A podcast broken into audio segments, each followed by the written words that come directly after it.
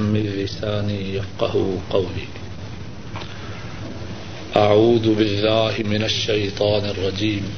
بسم الله الرحمن الرحيم.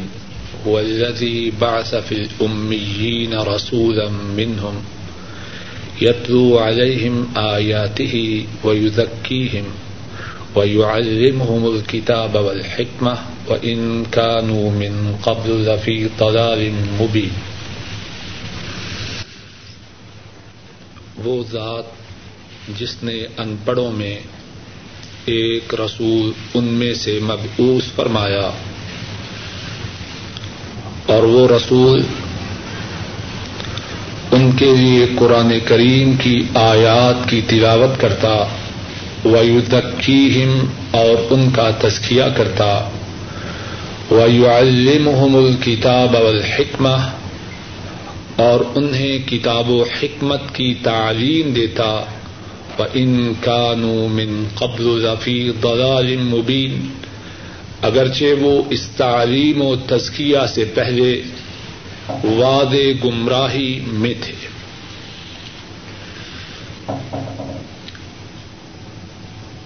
میں اپنے لیے اس بات کو سعادت سمجھتا ہوں۔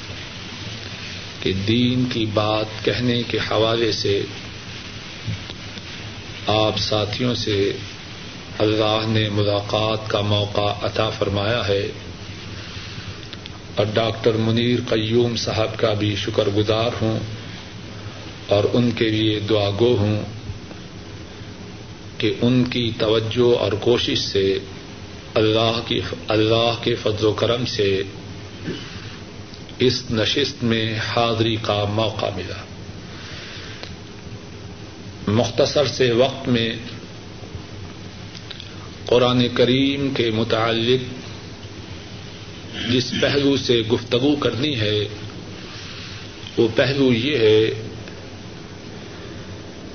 کہ حضرات صحابہ ان کا قرآن کریم کے ساتھ تعلق کیسے تھا۔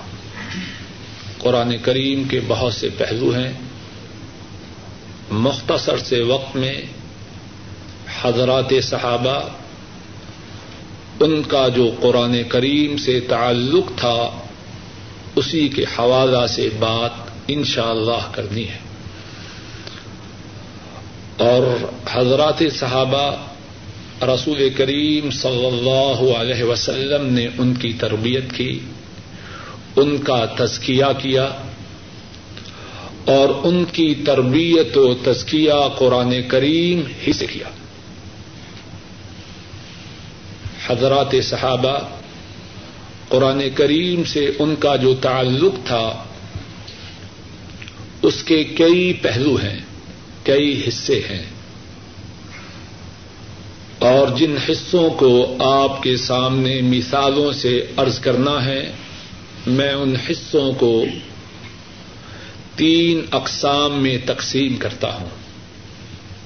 پہلا حصہ یہ ہے کہ حضرات صحابہ قرآن کریم کے پڑھنے سے ان کا تعلق کتنا زیادہ تھا۔ حضرات صحابہ قرآن کریم آ حضرت صلی اللہ علیہ وسلم سے سیکھتے۔ اس کی تلاوت ان کا محبوب ترین مشغلہ تھا۔ رات کی تاریخی ہے اور قرآن کریم کی تلاوت جاری ہے۔ امام زہبی راہ اللہ بیان فرماتے ہیں، ابو عثمان النحدی اس بات کو روایت کرتے ہیں، فرماتے ہیں کن تو تضیف تو ابا ہو رہی رہتا سب میں سات دن تک ابو ہریرا کے گھر میں مہمان رہا۔ ان کے گھر میں کیفیت کیا تھی؟ کانو یا تقبون اللیل۔ ابو ہریرا و اہزہ و خادمہ یوسلی ہادا ثم یو کے دہادا و یوسلی ہادا ثم یو کے دہادا ان کے گھر کی کیفیت یہ تھی کہ انہوں نے رات کو تین حصوں میں تقسیم کر رکھا تھا۔ رات کے ایک حصہ میں حضرت ابو حریرہ رضی اللہ تعالی ان اللہ کے حضور قیام کرتے، قرآن کریم کی تلاوت کرتے۔ رات کے دوسرے حصہ میں حضرت ابو حریرہ رضی اللہ تعالی ان ان کی زوجہ محترمہ اٹھتی اللہ کے حضور قیام کرتی اور قرآن کریم کی تلاوت کرتی اور رات کے تیسرے حصہ میں ان کے خادم اٹھتے، اللہ کے حضور قیام کرتے اور قرآن کریم کی تلاوت کرتے۔ ساری رات حضرت ابو ہریرا رضی اللہ تعالی ان ان کے گھر میں اللہ کے حضور قیام ہے اور قرآن کریم کی تلاوت ہے۔ اور حضرات صحابہ، ان کا قرآن کریم سے تعلق عام دنوں میں بھی تھا اور ہنگامی دنوں میں بھی تھا۔ ہمیشہ ان کا مستقل تعلق تھا۔ امام احمد راہ اللہ بیان کرتے ہیں، حضرت جابر رضی اللہ تعالی ان اس حدیث کے راوی ہیں۔ رسول کریم صلی اللہ علیہ وسلم اپنے ساتھیوں کے ساتھ غزوہ ذات الرقاع کے لیے نکلے ہوئے ہیں۔ واپس پلٹ رہے ہیں، ایک وادی میں پہنچتے ہیں، رات کا وقت ہے۔ آ، حضرت صلی اللہ علیہ وسلم اپنے ساتھیوں سے فرماتے ہیں کون ہے جو آج رات چوکیداری کرے دو صحابہ، ایک انصاری ہے اور ایک مہاجر ہے۔ دونوں عرض کرتے ہیں نحن یا رسول اللہ صلی اللہ علیہ وسلم، آج اسلامی لشکر کو پہرا دینا، یہ ہماری ڈیوٹی ہے۔ آ، حضرت صلی اللہ علیہ وسلم فرماتے ہیں، ٹھیک ہے، وادی کے کنارے پہ کھڑے ہو جاؤ اور لشکر اسلام سو جاتا ہے۔ اب دو مسلمان ہیں، ایک انصاری اور ایک مہاجر۔ لشکر اسلام کی چوکیداری کر رہے ہیں۔ انصاری مسلمان مہاجر بھائی سے کہتا ہے بتلاؤ، رات کا کون سا حصہ تم پسند کرتے ہو کہ میں چوکیداری کروں، تم سو جاؤ۔ اور رات کے دوسرے حصے میں تم چوکیداری کرنا، میں سو جاؤں گا۔ مہاجر مسلمان کہتے ہیں، اکفنی اول ہو رات کے ابتدائی حصہ میں تم چوکیداری کرو اور رات کے آخری حصہ میں میں چوکیداری کروں گا۔ اب وہ مہاجر مسلمان بھی سو جاتے ہیں۔ انصاری مسلمان اب فارغ ہیں۔ لشکر اسلام سویا ہوا ہے۔ اب سوچتے ہیں کیا کروں۔ رات بسر کروں تو کس طرح کروں۔ کھڑے ہوتے ہیں اللہ کے حضور قیام میں۔ قرآن کریم کی تلاوت شروع کرتے ہیں۔ اور بعد روایات میں ہے، سورہ الکف اس کی تلاوت شروع کر دیتے ہیں۔ ایک دشمن جو لشکر اسلام کے پیچھے پیچھے آ رہا ہے، دور سے دیکھتا ہے کہ ایک شخص کھڑا ہے، سمجھ جاتا ہے کہ یہ انہی کا ساتھی چوکیداری دے رہا ہے۔ دور سے ان کو اپنے تیر کا نشانہ بناتے ہیں۔ دور سے وہ دشمن ان کو اپنے تیر کا نشانہ بناتا ہے۔ اللہ کی حکمت، وہ تیر اس انصاری مسلمان کے جسم میں پیوست ہو جاتا ہے۔ اور وہ قرآن کریم پڑھ رہے ہیں نماز کی حالت میں۔ اب کیا کیفیت ہے؟ حضرت جابر رضی اللہ تعالی ان فرماتے ہیں فنگاہ فوضعه وثبت قائما۔ اپنے جسم سے تیر کو نکال دیتے ہیں، زمین پہ رکھ دیتے ہیں اور اپنی نماز کو جاری رکھتے ہیں۔ اور بات ساتھ ساتھ سوچنے اور سمجھنے کی ہے، کہنے والے اور سننے والے ان کی کیفیت کیا ہے۔ معمولی سے معمولی بات ہمیں قرآن کریم سے ہٹانے کے لیے کافی ہے اللہ ماشاء اللہ۔ جس میں تیر پیوست ہوتا ہے۔ اپنے جسم سے تیر کو نکالتے ہیں، زمین پر رکھ دیتے ہیں اور نماز کو جاری رکھتے ہیں۔ اللہ کی حکمت۔ دوسرا تیر ان کے جسم میں پیوست ہوتا ہے۔ فنغاہ فوضاہ وثبت قائما۔ اس تیر کو بھی اپنے جسم سے نکالتے ہیں۔ زمین پر رکھتے ہیں اور اپنی نماز کو قرآن کریم کی تلاوت کو جاری رکھتے ہیں۔ اب تھوڑی ہی دیر بعد تیسرا تیر آتا ہے اور ان کے جسم میں پیوست ہو جاتا ہے۔ اب تیر کو نکالتے ہیں رقو میں جاتے ہیں اور نماز سے فارغ ہوتے ہیں۔ اپنے ساتھی کو اٹھاتے ہیں اور اس سے فرماتے ہیں اجوس فقط اوتیت۔ اٹھو، مجھ پہ حملہ ہو چکا ہے۔ ساتھی اٹھتا ہے تو کیا دیکھتا ہے کہ انصاری مسلمان خون میں لت پت ہے۔ خون میں لت پت ہے۔ دیکھتے ہی چل رہا اٹھتا ہے، سبحان اللہ اللہ ببتنی اللہ پاک ہے تو نے کتنی زیادتی کی ہے۔ تو نے مجھے پہلے ہی سے کیوں نہیں اٹھا دیا تھا؟ اب ان کا جواب کیا ہے؟ جواب میں فرماتے ہیں کن توفی سورت فلم احبان اختہ حتہ انفدہ ساتھی، میں قرآن کریم کی سورت کی تلاوت کر رہا تھا۔ میں نے یہ بات پسند نہ کی کہ اس سورت کے مکمل کرنے سے پہلے قرآن کریم کی تلاوت بند کروں لیکن جب کیفیت وہ ہوئی جو تم دیکھ رہے ہو، میں نے رکو کیا، نماز سے سلام پھیرا اور تمہیں بتلایا۔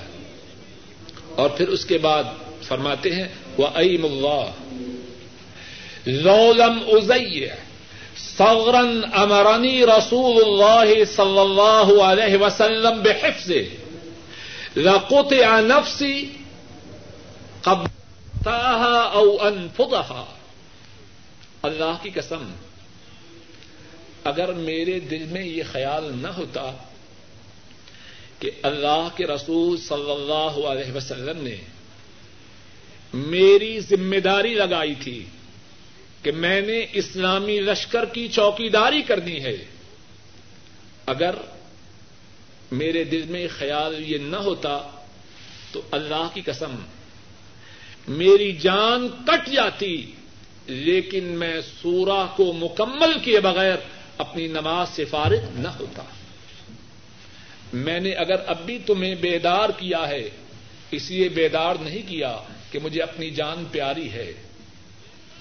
میری توجہ تو سورت کے مکمل کرنے کی طرف تھی، لیکن خیال آیا۔ اگر میں سورت کو مکمل کرنے ہی کے شوق میں رہا، ایسا نہ ہو کہ دشمن اسلامی لشکر پر حملہ کر دے اور میں نے چوکیداری کی جو ذمہ داری لی، اس میں کوئی کمی واقع ہو۔ کتنا تعلق ہے قرآن کریم کی تلاوت سے۔ اور جس طرح کے میں نے ارض کیا حضرات صحابہ، ان کا تعلق قرآن کریم کی تلاوت سے ہمیشہ کا تھا۔ خوشی ہو، غمی۔ حالت جنگ ہو یا حالت امن، قرآن کریم سے ان کا تعلق انتہائی قوی تھا۔ حافظ ابن کثیر اپنی کتاب البدایا و نہایا میں بیان کرتے ہیں۔ جنگ قادسیہ ہوتی ہے۔ اور جس طرح کے لوگ جانتے ہیں، ایرانی سیکٹر میں جو بہت بڑی جنگیں ہوئیں، ان میں سے ایک جنگ جنگ قادسیہ تھی۔ حضرت سعد بن ابی وقاص رضی اللہ تعالی ان عمر فاروق رضی اللہ تعالی ان ان کو اس جنگ میں مسلمانوں کی کامیابی کی رپورٹ تحریر کرتے ہیں۔ اور ہماری خوش قسمتی سے حضرت سعد ابن ابی وقاص رضی اللہ تعالی ان ان کو ان کی ارسال کردہ جو چٹھی ہے، آج تک تاریخ کی کتابوں میں محفوظ ہے۔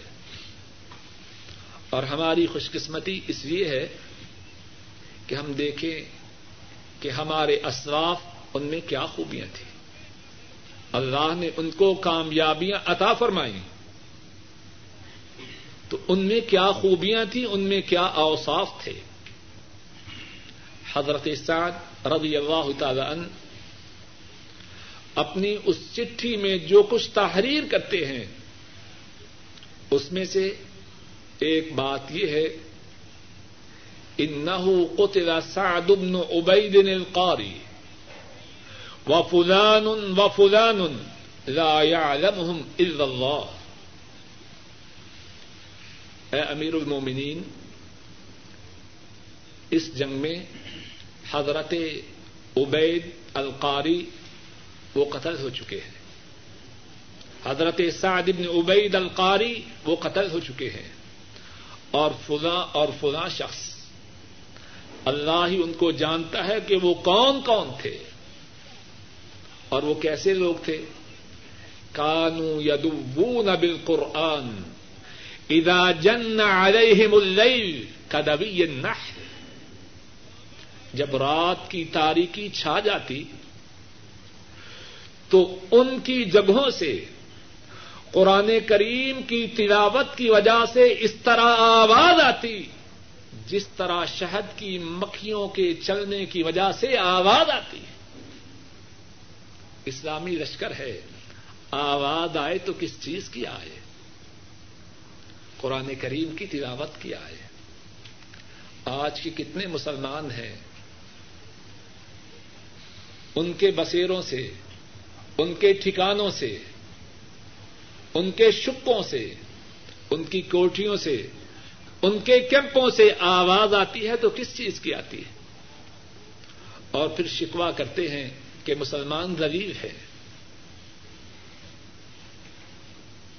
حضرت سعد بن ابی وقاص رضی اللہ تعالی ان رپورٹ پیش کر رہے ہیں۔ کانو ادا جن علیہم اللیل یدبون بالقرآن کدی النحل جب رات کا اندھیرا چھا جاتا، ان کی جگہوں سے، قرآن کریم کی تلاوت کی وجہ سے اس طرح آواز آتی، جس طرح کے شہد کی مکھیوں کے چلنے کی وجہ سے آواز آتی ہے۔ اور فرماتے ہم آساد بن نہار راتش الرسود وہ وہ تھے کہ وہ دن کو شیر ہوتے۔ رات کو قرآن قریب کی تلاوت کرنے والے اور دن کو شیر تھے اور فرماتے ہیں شیروں کو بھی ان سے کیا نسبت ہے؟ تو بات یہ ارض کر رہا ہوں، حضرات صحابہ، قرآن کریم کی تلاوت سے ان کا تعلق انتہائی گہرا تھا۔ اور ان کی یہ خوبی تو یہ تھی، ان کی یہ خوبی تو اس طرح تھی کہ ان کے جو دشمن تھے وہ بھی اس بات کی گواہی دیتے۔ امام تبری اپنی کتاب تاریخ تبری میں بیان کرتے ہیں۔ شامی سیکٹر پر رومیوں سے جنگ تھی۔ حضرت عمر فاروق رضی اللہ تعالی عنہ ان کے دور خلافت میں ایرانی محاذ پر بھی ایرانیوں سے جنگ تھی۔ اور شامی محاذ پر رومیوں سے جنگ جاری تھی۔ مسلمانوں کو اللہ کے فضل و کرم سے مسلسل فتوحات حاصل ہو رہی تھی۔ ایک ایرانی کمانڈر کب کزار وہ مسلمانوں کی کامیابیوں سے پریشان ہے۔ ایک عربی کو جو مسلمان نہ تھا عیسائی تھا، نصرانی تھا۔ اس کو کہتا ہے، جاؤ ایک دن اور ایک رات کے لیے مسلمانوں کے لشکر کے ساتھ رہو اور پھر رپورٹ کرو کہ وہ لوگ کیسے ہیں۔ نصرانی جو کہ عربی تھا، اسلامی لشکر کی طرف جاتا ہے۔ اور چوبیس گھنٹے مسلمانوں کے لشکر کے ساتھ رہتا ہے۔ پھر آ کے رپورٹ پیش کرتا ہے۔ اور اپنی اس رپورٹ میں کہتا ہے بل رحبان و بن نہار فرسان۔ وہ وہ ہیں رات کی تاریخی میں۔ وہ اللہ کی عبادت کرنے والے ہیں۔ اللہ کے حضور قیام کر کے اللہ کی کتاب کی تلاوت کرنے والے ہیں۔ اور دن کو وہ شاہ سوار ہیں۔ اگر ان کے بادشاہ کا بیٹا بھی چوری کرے، اس کے ہاتھوں کو کاٹ دیتے ہیں۔ اور اگر بدکاری کرے، اس کو سنسار کر دیتے ہیں۔ کب کدار جب مسلمانوں کے ان اوساف کو سنتا ہے تو کیا کہتا ہے؟ قسم کھا کے کہتا ہے میری تو یہ خواہش ہے میری ان سے ملاقات نہ ہو۔ اور یہ کہتا ہے، اگر ان سے ملاقات ہونی ہے تو میرے نزدیک زمین کے نیچے جانا زمین کے اوپر رہنے سے بہتر ہے۔ مسلمانوں کے اوساف سن کر ہی اس کے دل پر اللہ کی طرف سے اتنی حیبت تاری ہوتی ہے، اتنی دہشت تاری ہوتی ہے۔ خود کہہ رہا ہے ایسے لوگوں سے لڑنے کی بجائے میرا مرنا میرے لیے بہتر ہے۔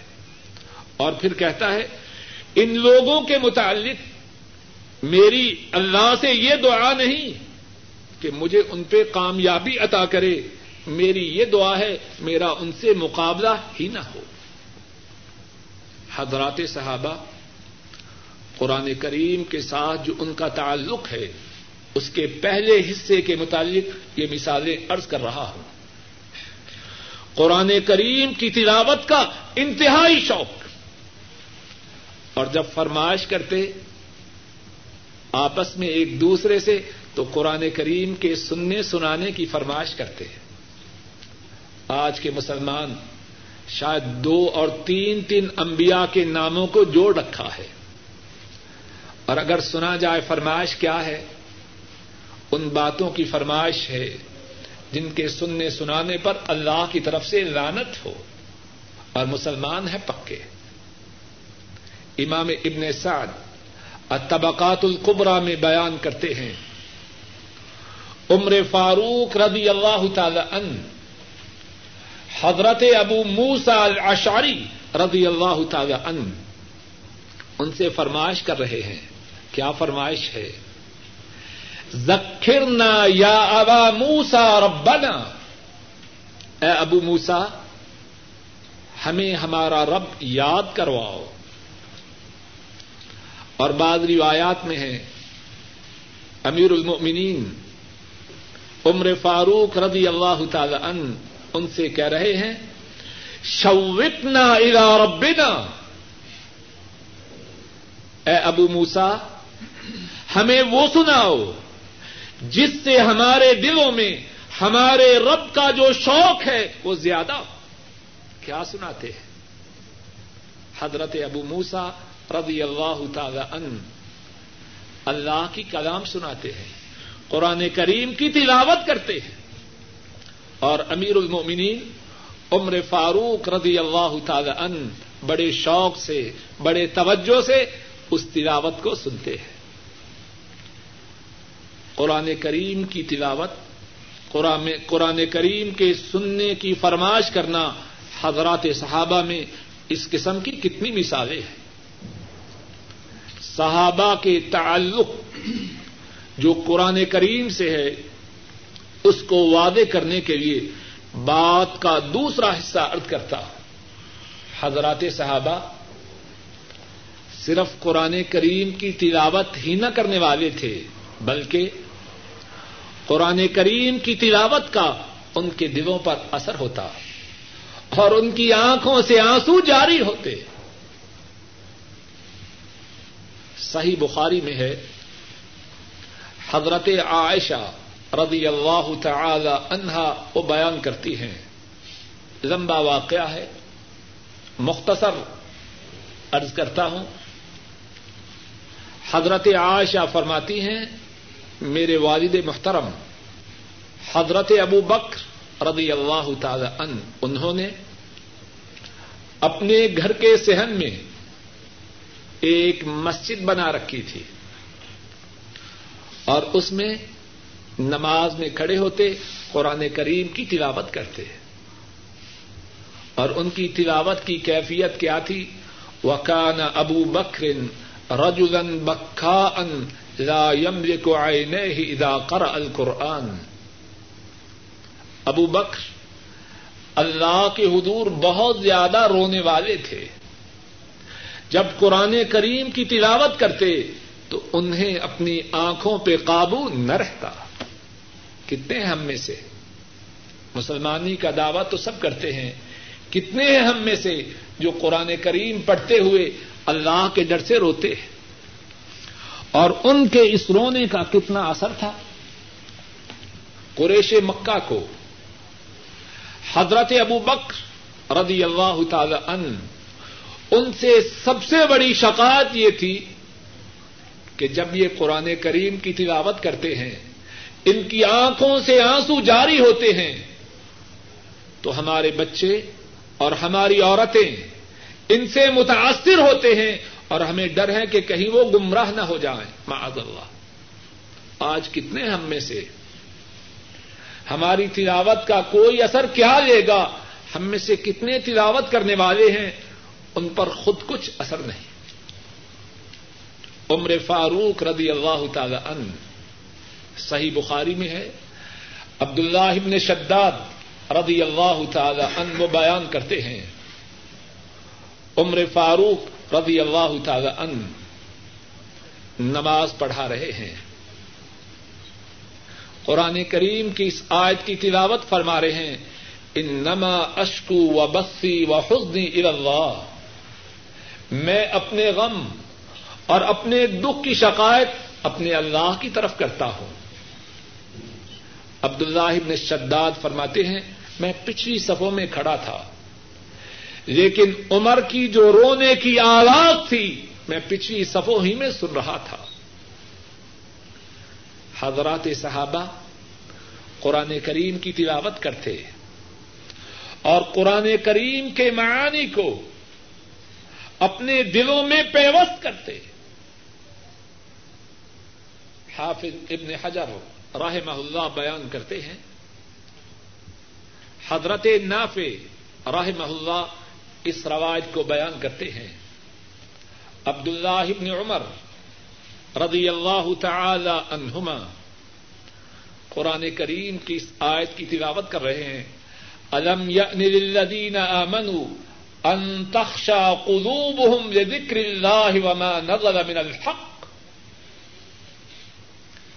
کیا ان لوگوں کے لیے جو ایمان لائے ابھی تک اس بات کا وقت نہیں آیا کہ ان کے دل اللہ کے ذکر کے لیے خوشو و خدو استعمال کریں۔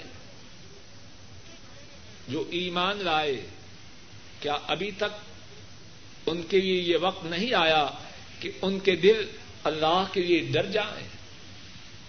پڑھنے والے پڑھ بھی رہے ہیں، سننے والے سن بھی رہے ہیں۔ کتنے ہیں جو متاثر ہوتے ہیں؟ عبد اللہ ابن عمر رضی اللہ تعالی عنہما اس آیت کریمہ کو پڑھتے ہیں، نافع فرماتے ہیں، اتنا روتے ہیں کہ بے بس ہو جاتے ہیں۔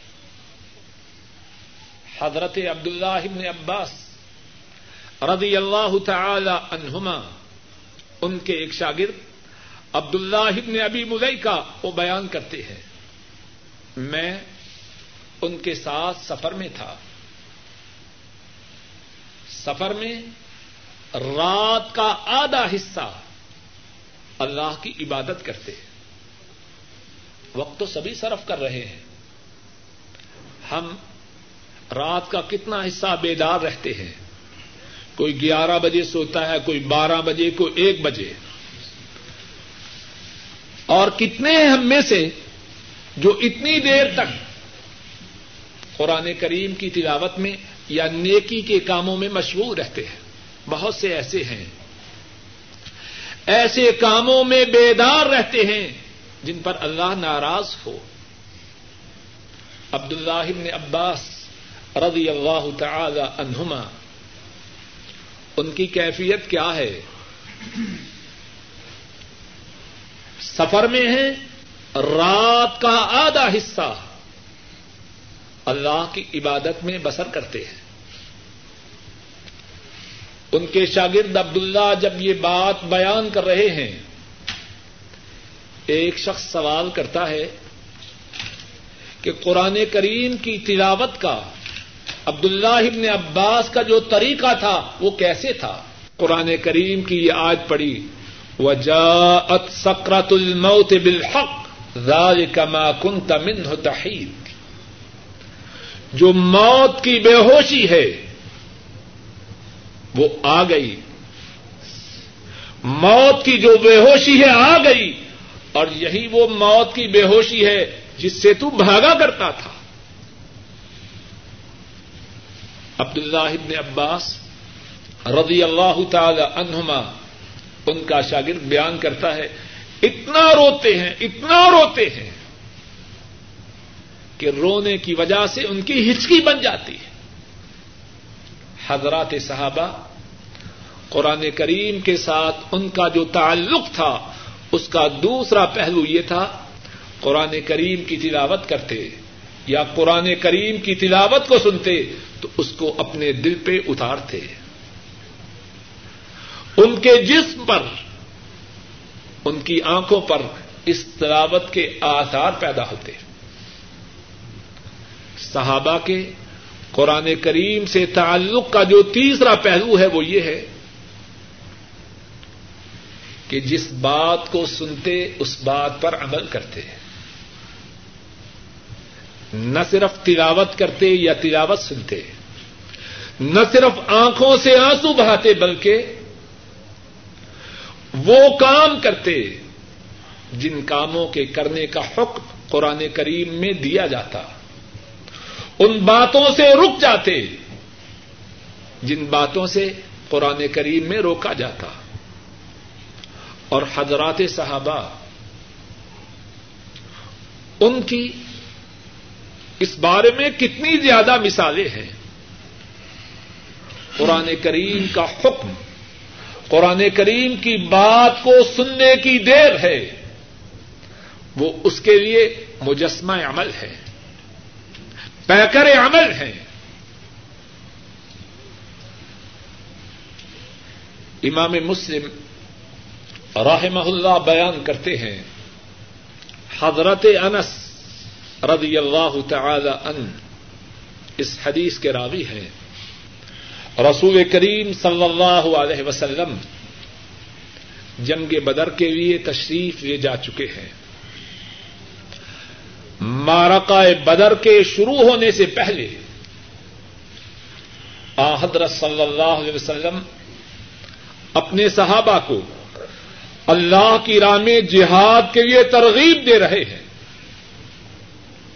آپ قرآن کریم کی ایک آیت کریمہ کی طرف اشارہ کرتے ہیں۔ قوموا الى جنت اردوہ السماوات والارض۔ اٹھو اس جنت کی طرف۔ جس کی جو چوڑائی ہے، سارے آسمان اور زمین مل جائے تو اس جنت کی چوڑائی بنتی ہے۔ حضرات صحابہ، ان پہ کیا اثر ہے؟ ایک صحابی، عمیر بن حمام الانصاری رضی اللہ تعالی ان عرض کرتے ہیں جنت ان اردو سماوات والارض۔ اے اللہ کے رسول صلی اللہ علیہ وسلم، وہ جنت ایسی ہے کہ اس کی جو چوڑائی ہے، سارے آسمان اور زمین مل جائے تو اس کی چوڑائی بنتی۔ ہے رسول کریم صلی اللہ علیہ وسلم جواب میں ارشاد فرماتے ہیں، نعم ہاں وہ جنت ایسی ہی ہے۔ حضرت عمیر عرض کرتے ہیں، بخن بخن واہرے واہ واہرے واہ، کیسی جنت ہے۔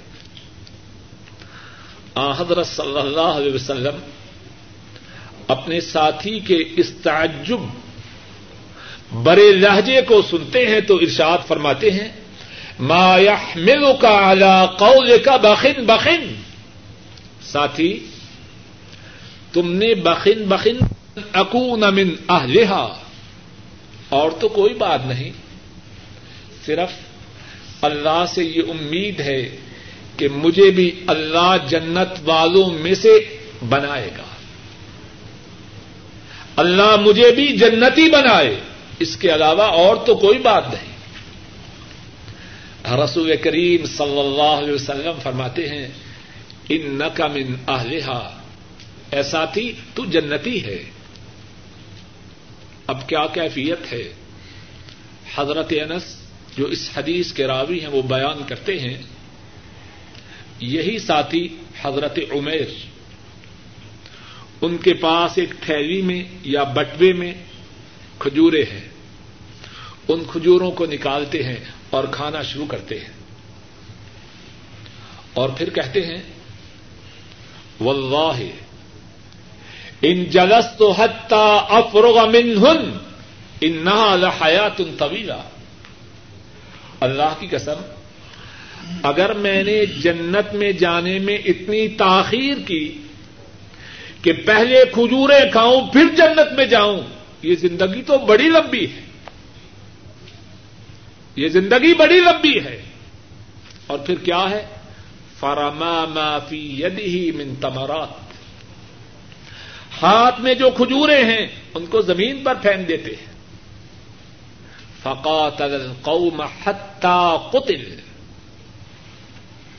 دشمن کی صفوں میں گس جاتے ہیں۔ اور اس وقت تک ان کی تلوار حرکت میں رہتی ہے۔ یہاں تک کہ اپنی جان اپنے اللہ کے حوالے کر دیتے ہیں۔ جنت کی بات سنی قرآن کریم کے حوالے سے۔ کیا جذبہ پیدا ہوا؟ اپنی جان کو قربان کر کے جنت میں داخل ہو جاؤں ایک اور صحابی، حضرت ابو الدہدا رضی اللہ تعالی ان وہ قرآن کریم کی بات پر کس طرح یقین کرتے ہیں؟ بیان کرنے والے اور سننے والے تو بہت ہیں۔ یقین کرنے والے کم ہیں۔ امام ابو یالا راہ محلہ بیان کرتے ہیں۔ حضرت عبد اللہ مسعود رضی اللہ تعالی ان اس حدیث کے راوی ہے قرآن کریم کی آیت کریمہ ہے منزلدی یقرض اللہ قرضا حسنا کون ہے جو اللہ کو قرض حسنا دے؟ حضرت صلی اللہ علیہ وسلم کے ساتھی ابو الدحدا اس آیت کریمہ کو سن چکے ہیں۔ آ، حضرت صلی اللہ علیہ وسلم کی خدمت میں حاضر ہوتے ہیں۔ عرض کرتے ہیں، یا رسول اللہ، ان اللہ یرید من القرض اے اللہ کے رسول صلی اللہ علیہ وسلم، اللہ ہم سے قرض کا مطالبہ کرتے ہیں۔ آ، حضرت صلی اللہ علیہ وسلم فرماتے ہیں ہاں اللہ تم سے قرض کا مطالبہ کرتے ہیں۔ اب، اللہ کے اس مطالبہ پر کس طرح لبے کہتے ہیں؟ عرض کرتے ہیں یا رسول اللہ صلی اللہ علیہ وسلم آرینی یدک اے اللہ کے رسول صلی اللہ علیہ وسلم اپنا ذرا دستے مبارک تو دکھلائیے۔ آپ اپنا دستے مبارک اپنے ساتھی کی طرف بڑھاتے ہیں۔ ارض کرتے ہیں اکرس تو ربی ہاتی میں اپنا باغ اپنے رب کو بطور قرض دیتا ہوں۔ اور وہ باغ کتنا تھا؟ حضرت انس فرماتے ہیں وہ کانت فی ہے ست میں آتے نخلا وہ باغ اتنا بڑا تھا کہ اس میں کھجوروں کے چھ سو درخت تھے۔ آج بھی اگر کسی باغ میں چھ سو کھجوروں کے درخت ہوں کتنا بڑا باغ ہوگا۔ اور اس زمانے میں تو مال و دولت کی اتنی فروانی تھی ہی نہ۔ چھ سو کھجوروں، کھجور کے درختوں والا باغ کتنا بڑا باغ ہوگا۔ اس باغ کو اللہ کو بطور قرض دیتے۔ ہیں اب اس کے بعد کیا ہے؟ ان کا جو ٹھکانا ہے، ان کا جو بسیرا ہے ان کی جو رہائش ہے، اسی باغ میں ہے۔ اب باغ کے دروازے پہ پہنچتے ہیں۔ لیکن یہ بات گوارا نہیں کہ اس باغ میں قدم رکھیں جو باغ اللہ کو بطور قرض دے چکے ہیں۔ بعض روایات میں ہے باہر ہی سے آواز دیتے ہیں۔ یا امت دہدا اخروجی فقط اقرض تو ربی ہائے اے دہدا کی ماں، باہر آ جاؤ۔ میں اب باغ کے اندر نہیں آ سکتا۔ میں نے یہ باغ اپنے رب کو بطور قرض دے دیا ہے۔ اور وہ مومنا عورت، ان کا جواب بھی کیا ہے؟ آج تو ویسے ہم خود ہی بڑے بخیر ہیں۔ اور اگر ہم میں سے کوئی اللہ کی راہ میں دے دے تو شاید جاتے ہی گھر میں ایک طوفان بپا ہو۔ ہمارا تو خیال نہیں اور وہاں چندہ دے رہے۔ وہ مومنا عورت، اور سب عورتیں ایسی نہیں۔ ابھی نیک عورتیں باقی ہیں، لیکن عام کیفیت وہی ہے جو میں ارض کی، جو میں ارض کر رہا۔ وہ مومنا عورت، ان کا جواب کیا ہے؟ بعض روایات میں ہے ام دہدا جواب میں کہتی ہیں رقد روب بئی اے شوہر محترم، آپ نے جو سودا کیا، وہ بڑا نفے والا ہے۔ اپنے بچوں کو اٹھاتے ہوئے اس باغ سے نکل رہی ہے۔ قرآن کریم سے کتنا تعلق ہے۔ اللہ نے قرض کا مطالبہ کیا۔ اس قرض کی ادائیگی میں، اللہ کے مطالبے پر لبے کہنے میں کتنی جلدی ہے۔ اور ایک صحابی نہیں، دو نہیں، کوئی یہ نہ سمجھے کہ شاید یہ کوئی شاد و نادر واقعات ہے۔ حضرات صحابہ کے بہت سے واقعات ہیں۔ صحیح بخاری میں ہے۔ حضرت انس رضی اللہ تعالی ان وہ بیان کرتے ہیں کہ مدینہ طیبہ میں کھجوروں کے باغات کے اعتبار سے جو شخص سب سے زیادہ مالدار تھا، وہ حضرت ابو طلحہ تھے۔ کان ابو طلحہ اکثر الانصار بالمدینہ مالن من نقل مدینہ میں جتنے انصاری کھجوروں کے مالک تھے، ان تمام میں سے سب سے زیادہ مالدار حضرت ابو طلحہ تھے۔ قرآن کریم کی آیت کریمہ نازل ہوتی ہے، لن تنالوا البر حتى تنفقوا مما تحبون نیکی تب ہے جب اب رت ابو طلحہ اب اس سوچ میں ہے کہ میرے باغات میں، میرے مالوں میں مجھے سب سے پیارا مال کون سا ہے؟ ان کا ایک باغ، اس کا نام بیروہا تھا اور مسجد نبوی کے سامنے تھا۔ اس میں عمدہ اور میٹھا پانی تھا۔ اور رسول کریم صلی اللہ علیہ وسلم بسا اوقات اس کے باغ میں تشریف لاتے اور وہاں سے پانی پیا کرتے۔ حضرت صلی اللہ علیہ وسلم کی خدمت میں اب یہی ابو طلحہ رضی اللہ تعالی عنہ حاضر ہو رہے ہیں۔ عرض کرتے ہیں، اے اللہ کے رسول صلی اللہ علیہ وسلم، اللہ کی طرف سے یہ آیت کریمہ نادل ہوئی ہے۔ رن تنال البر حتى تنفقوا مما تحبون۔ نیکی تب ہے جب اپنا پیارا مال اللہ کی راہ میں خرچ کرو۔ ان حب اموالی اریا بیروحا و انہا صداقت للہ ارجو برہا و دخرا ان اے اللہ کے رسول صلی اللہ علیہ وسلم میرا سب سے پیارا مال وہ میرا باغ بیروہا ہے۔ اور میں اس باغ کو اللہ کی راہ میں دینے کا اعلان کرتا ہوں۔ اور چاہتا کیا ہوں؟ کہ اس باغ کی نیکی میری اللہ کے ہاں بن جائے اور میری یہ نیکی اللہ کے ہاں ذخیرہ ہو جائے۔ آ، حضرت صلی اللہ علیہ وسلم اپنے ساتھی کی اس بات کو سنتے ہیں۔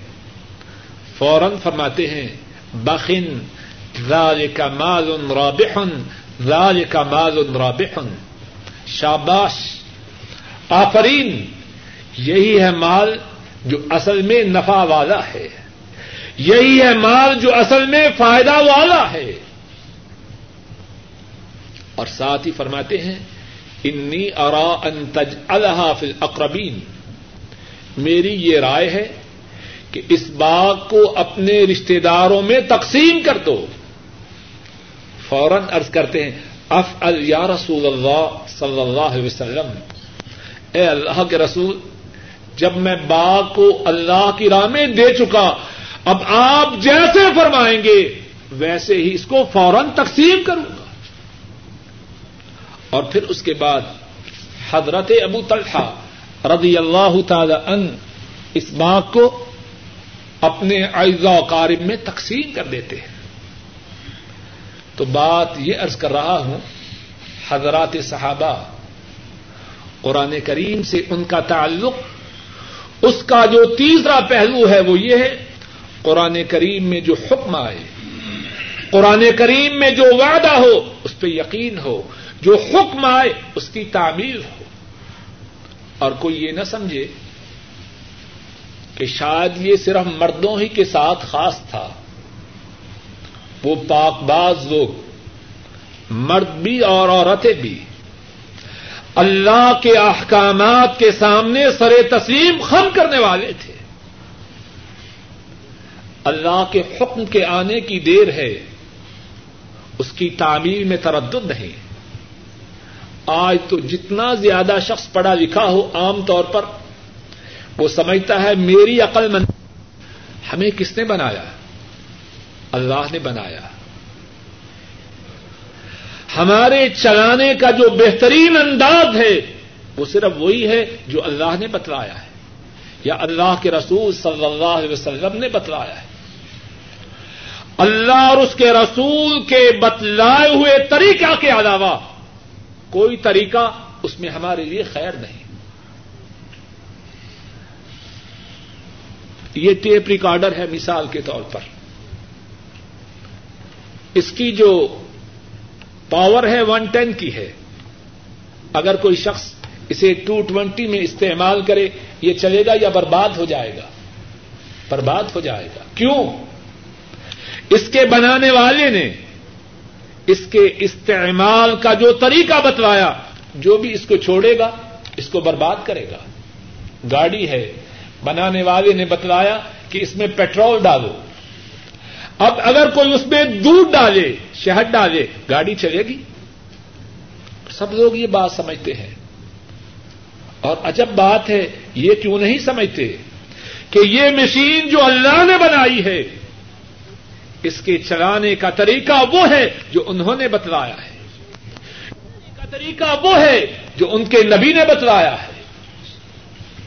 اللہ کے نادل کردہ طریقہ کے علاوہ اور اللہ کے نبی کے بیان کردہ طریقہ کے علاوہ کسی اور طریقہ میں اس مشین کی خیر نہیں۔ بربادی ہے، تباہی ہے، ہلاکت ہے۔ تو بات یہ ارض کر رہا تھا قرآن کریم کے احکامات پر عمل کرنا، یہ صرف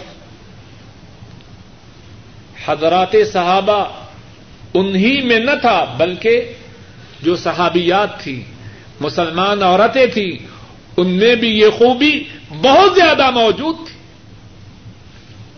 صحیح بخاری میں ہے، عائشہ صدیقہ رضی اللہ تعالی عنہا بیان فرماتی ہے۔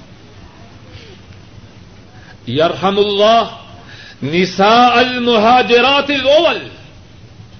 لما انزل اللہ وَلْيَضْرِبْنَ بِخُمُرِهِنَّ عَلَى جُيُوبِهِنَّ. شَقَقْنَا مُرُوتَهُنَّ فَاخْتَمَرْنَا فَاخْتَمَرْنَا بِهَا. حضرت عائشہ فرماتی ہیں، اللہ پہلی ان عورتوں پر رحم کریں جو مکہ سے ہجرت کر کے آنے والی تھی۔ جب قرآن کریم میں یہ آیت نازل ہوئی کہ مسلمان عورتیں اپنی اپنے گروبانوں پر اپنی اوڑھنیوں کو ڈال لیں تو فرماتی ہیں ان عورتوں نے کیا کیا؟ اپنی چادروں کو چیرا، اس کی اوڑھنیاں بنائی اور اپنے چہروں کو ڈھانپ لیا۔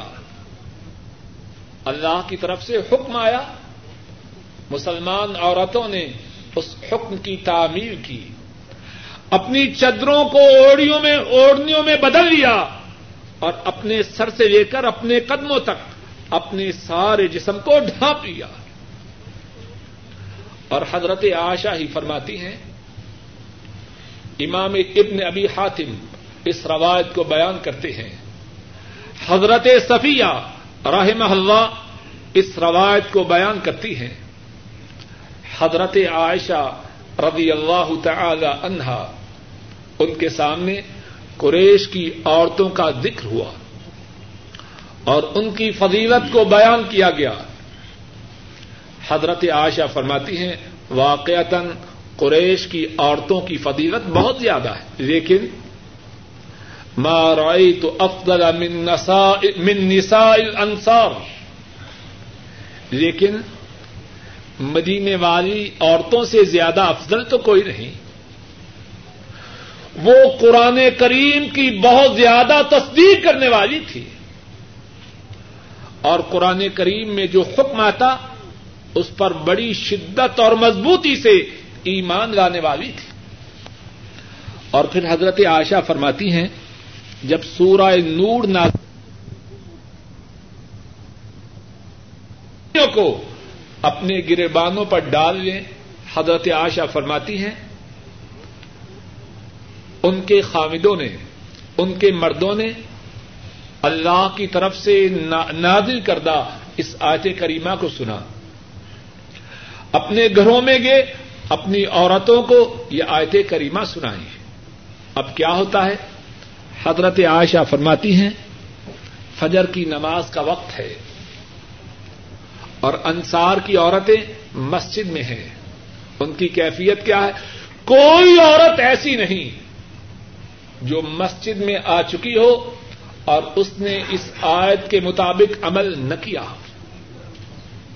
ساری کی ساری عورتیں رات کو آیت کریمہ کے نزول کے متعلق اپنے مردوں سے سنتی ہے۔ فجر کی نماز کے وقت مسجد میں آتی ہیں۔ اور اس طرح سیاہ اوڑھنیوں میں لپٹی ہوئی ہیں۔ گویا کہ ان کے سروں پر قبے ہوں۔ اللہ کا حکم آیا، فوراً اس حکم کی تعمیر کی۔ حضرات صحابہ، قرآن کریم سے ان کے تعلق کا ایک پہلو یہ ہے کہ وہ قرآن کریم پر عمل کرنے والے تھے۔ اور اگر ان کی کوئی بات قرآن کریم کے خلاف ہوتی، ان کو آگاہ کیا جاتا، فوراً اپنی بات کو چھوڑ دیتے۔ امام ابو یعلا راہ اللہ بیان کرتے ہیں۔ حضرت مسروف راہ اللہ اس واقعہ کو بیان کرتے ہیں۔